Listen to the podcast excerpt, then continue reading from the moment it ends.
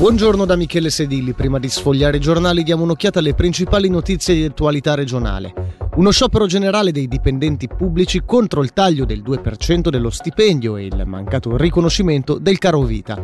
È quanto sta prendendo forma in più settori dell'amministrazione cantonale a dieci giorni dalla sessione di Gran Consiglio, durante la quale si arriverà a votare il preventivo 2024. Entro fine febbraio non è da escludere una mobilitazione massiccia, ma anche sit-in e astensioni dal lavoro. È quanto denunciano i sindacati OCST, VPOD e SIT. Per OCST sentiamo Xavier Daniel. Evoluzione demografica, la popolazione di Locarno è stabile, lo comunica la città, spiegando che al 31 dicembre 2023 il totale degli abitanti ammontava a 16.655, 60 in meno dell'anno precedente. Sempre d'attualità il tema di un'eventuale aggregazione, forse non solo con l'Avertezzo. Sentiamo il capo di Castero Finanza e Sicurezza, Davide Giovannacci.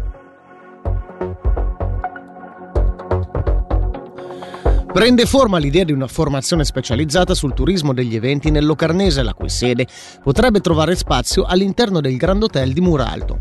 Sullo stato del progetto, promosso in collaborazione con l'USI dall'ente regionale per lo sviluppo del Locarnese Valle Maggia, sentiamo il vicepresidente di quest'ultimo, Stefano Gilardi. Per la meteo, oggi generalmente soleggiato e mite nonostante qualche annuvolamento a media ed alta quota, temperature massime attorno a 13 gradi.